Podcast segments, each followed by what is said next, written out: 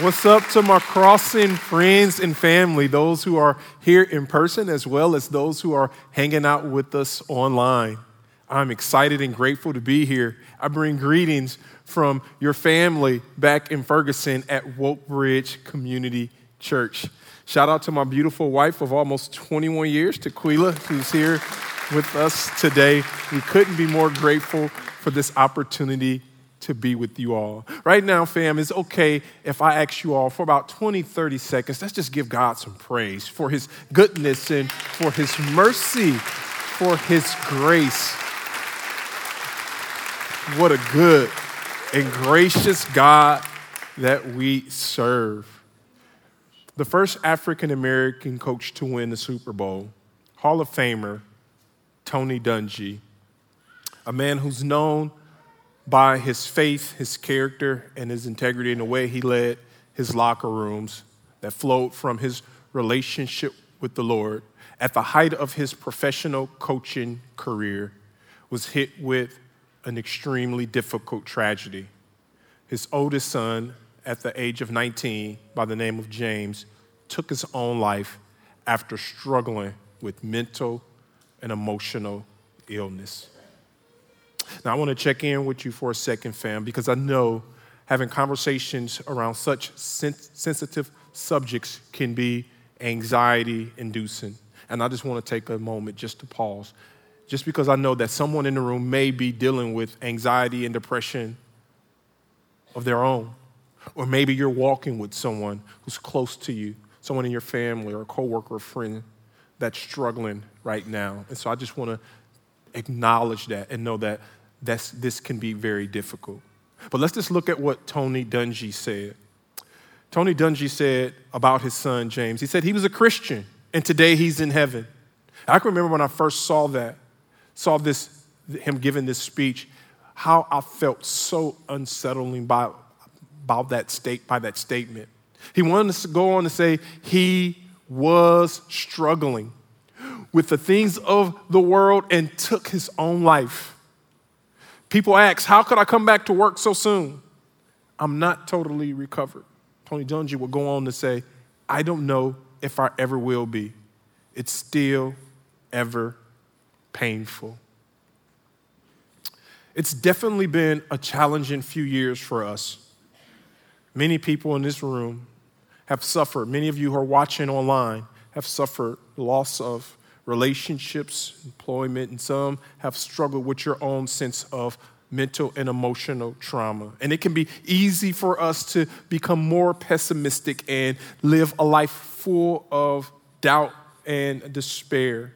I found out that uh, the, the stats say between 30 and 40% of pastors over the last few years have considered walking away from the pastorate.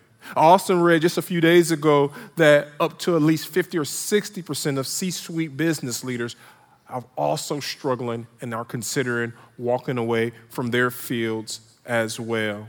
We know it's been a painful time war in Ukraine, the pandemic, inflation, gas prices, a divided church, a divided country, just to name a few of the things that have caused us so much emotional trauma and so much pain. Today, we're going to be looking at a psalm, Psalm 13, written by David the king.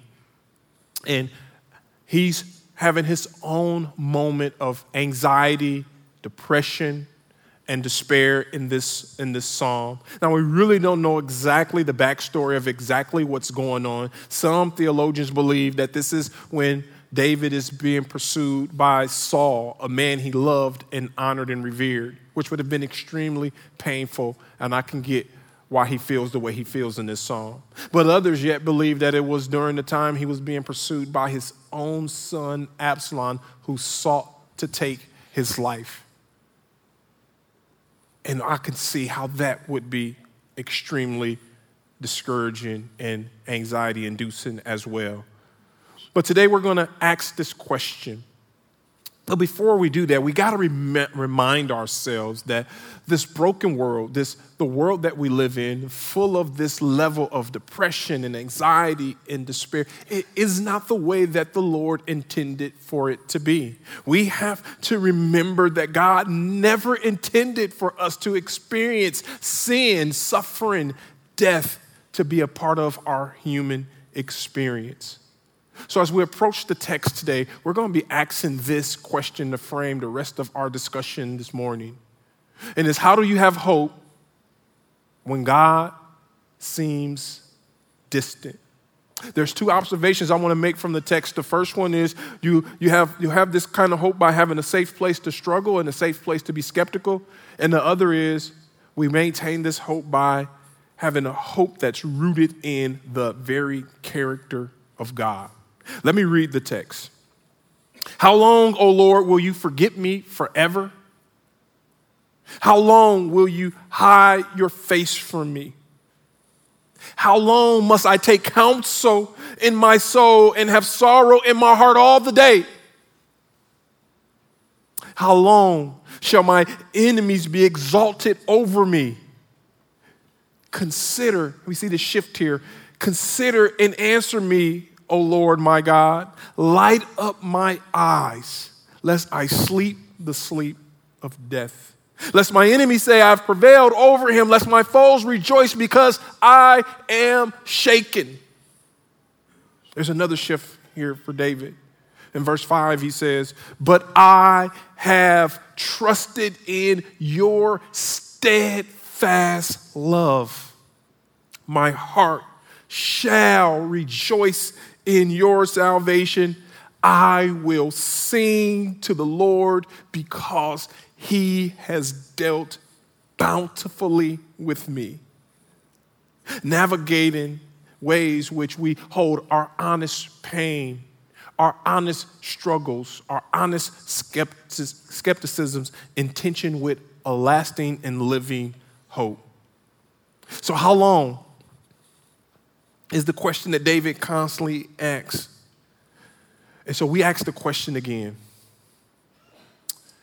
how do you have hope when God seems distant? The first observation is by having a safe space to struggle and be skeptical. See, we hear David here is being, pers- he's, he's persuaded that God is, is still listening, even though he feels distant. He feels far off, and it seems like this has been happening for far too long. But David still has this, this sense of, of longing, and he comes to the Lord in prayer, but he's bringing his honest struggle, his honest skepticism. And we got to remember here that David was a king.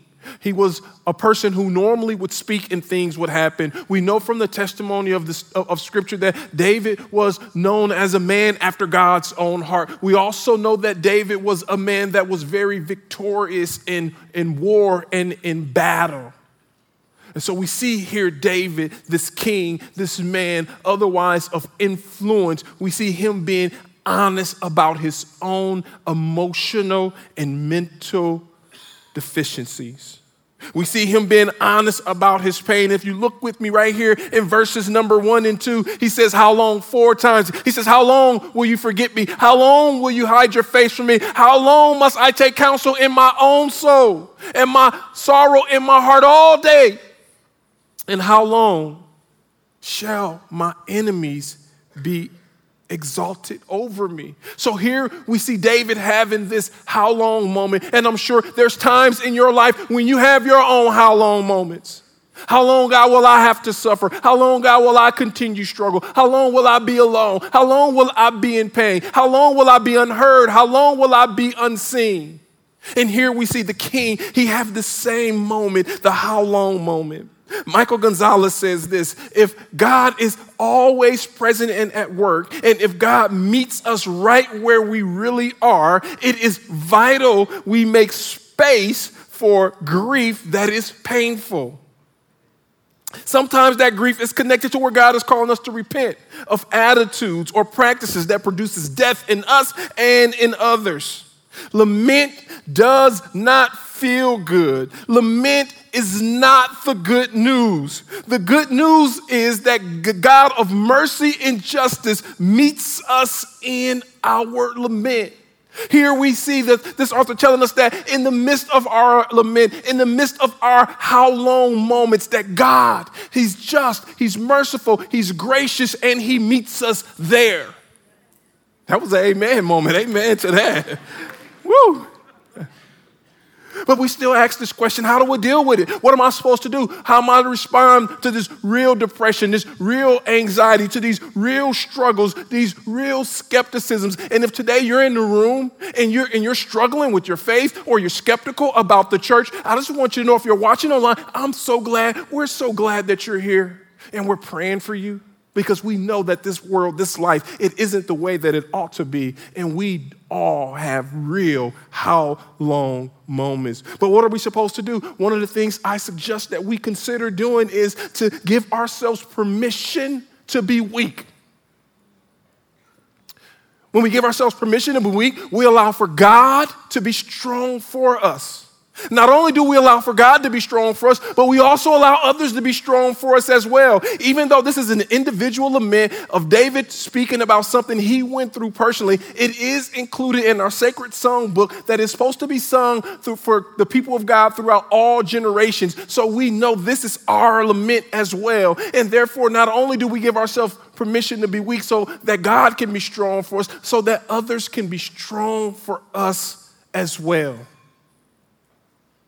We have to be honest enough with our own selves to be able to name those things, family, and even sometimes people that contribute to our struggles. We have to be honest and we have to be able to name them. Not only do we need this safe place to be to struggle, not only do we need this safe place to be skeptical, not only do we need for God to be strong and others to be strong for us, but the thing I'm probably most convicted by is to know that there's times in my life where I am not a safe space. I am not a safe space for my wife. There's times when I am not a safe space for my children. There's times when I am not a safe place for the people who love me and the people who I do life with. And if you're honest, if, if I'm honest, if we're all being honest, that's true for all of us. Sometimes we're just not safe spaces. Not only do we pursue a safe space, but we need to be asking God, maybe today, maybe this week, to ask God to help us be a safe place, a safe place for people to bring their struggles and their honest skepticisms in our families, in our relationships, at our workplace, where we do play, where we do life, wherever that may happen, to ask God to help us to be a safe place for others as we, as we reflect His goodness, His grace, and His mercy. So I know this can be difficult to, to see how God is, is at work during some of these most difficult seasons, during the most tragic and traumatic times in your life. And we are asking this question, and it's an honest question. I understand the question. We're asking this question How long can I deal with this level of, of anxiety? How long can I deal with this depression? How long can I deal with this isolation? How long can I deal with this before I crash and burn? I love what Spurgeon says here, talking about God. He says, When you cannot trace his hand, you can always trust his heart. So, how do we have a hope when God seems distant? Not only by, by just having a safe place to struggle and be skeptical, but also by having a hope that's rooted in God's own character. Our hope that's rooted in God's character. Look how David teaches us by example, how he teaches us to expand our view into the future so that our present struggles won't entirely deprive us of a real lasting hope. Here we see David doing two things. We see him looking back at the rescue story from the people of God, and we also see him looking forward to a future when the redemption of all people was going to take place. We see, we see this right here in verses five and six. Uh, we see it. He says, I have trusted in your steadfast love. So here's David having this hope rooted in God's character. He said, I've trusted in your steadfast love. And what he was doing, he was drawn back from the Exodus narrative in, in Exodus chapter 34 and verse number 6. The Lord, the Lord, a God merciful and gracious, slow to anger and abounding in steadfast love and faithfulness. And so here we see David drawn back off God's past performances. But he don't stop there. Not only do we look at what God has done in the past, but then he looks forward and he says, "My heart shall rejoice." My heart shall rejoice in your salvation. He says, I will sing to the Lord because he has dealt bountifully with me. Now, I know that word bountifully is not a word that we use all the time. But here, what David is saying is that he is trusting in the very characterful, the very character of God who is dealing bountifully with him. He knows that God would repay him out of the bounty of his goodness and grace. Not repaying David, not repaying you, not repaying me for our own good deeds or our own good character, but he's repaying us out of his grace and out of his rich mercy.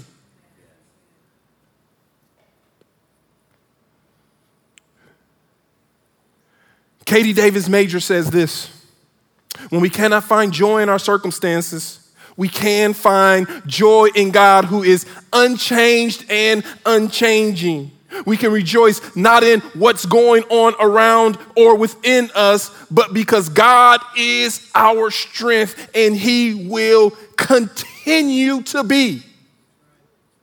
That's an amen point there, fam.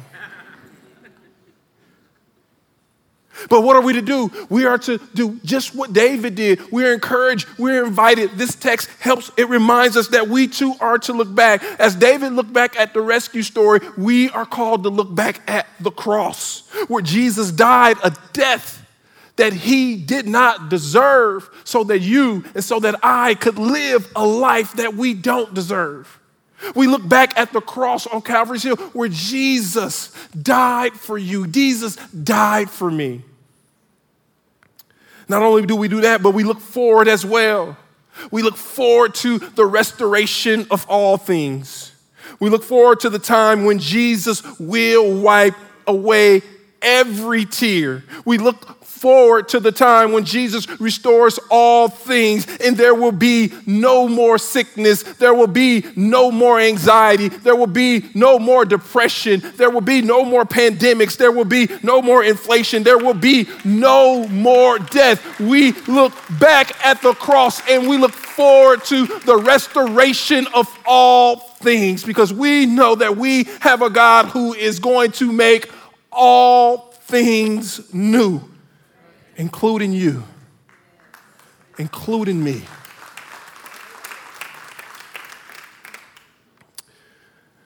One of my favorite theologians, Dr. King, a man who, who knew what it was like to be depressed, to suffer anxiety, to suffer loneliness, to look out into a world that was unjust, to look out to a world where he felt like he was oppressed to look out into a world that was full of brokenness. We know this is a man who had his own how long moments with God. But look at what he said. In the midst of everything he was dealing with, in the midst of carrying the weight of the world on his shoulders, this is what he said. He says, We must accept finite disappointment, but never lose infinite hope. And so Dr. King knew that he, he knew that we were going to need this safe place to struggle, this safe place to be skeptical, and he knew that we were going to have to have this infinite hope. This is a hope in God's very own character, a God that's gracious, a God that's merciful, a God that's holy, a God that's just, a God that we can trust with all of our lives, even the parts that are most difficult, even the parts that are most discouraging. We spoke earlier about Tony Dungy and the tragic loss of his son when he took his own life at the height of his professional football coaching career. In that same speech, Dungy would go on to say, Many people had come to him since then and had told him about how him sharing his story helped them to pursue and receive the care, the help that they needed. They were able to look at how he dealt with this tragic moment, how he dealt with his how long moment, that, and, and how he maintained hope and it gave them hope. He also spoke of two individuals who received his son's eyes, who were blind, who now have sight. And he went on to say that if God had come to him and God had said to him, Tony, through your suffering, many people will be healed, many people will have hope, people will be able to deal with depression and anxiety like your son did. As a matter of fact, there's even going to be people who are blind that will receive sight. All you have to do is allow for me to take your son, one of three. Tony said, I would have said no. And as a parent, I would say no. And if you're honest, you would say no as well. But Tony Dungy goes on to say something that just blows my mind. And he says, But that is exactly what our Heavenly Father did. He gave His only begotten Son so that we wouldn't have to struggle with depression and anxiety forever. So that we wouldn't have to struggle with this pain, and so that people would have hope and people would be healed and the blind would receive sight. He gave His Son on the cross at Calvary to die a death that he didn't deserve, so for we to live a life that we don't. So, how do we have hope when God seems distant? By having a safe place to struggle and to be skeptical and having a hope that's rooted in God's character. Family, we out of time. Lord bless you.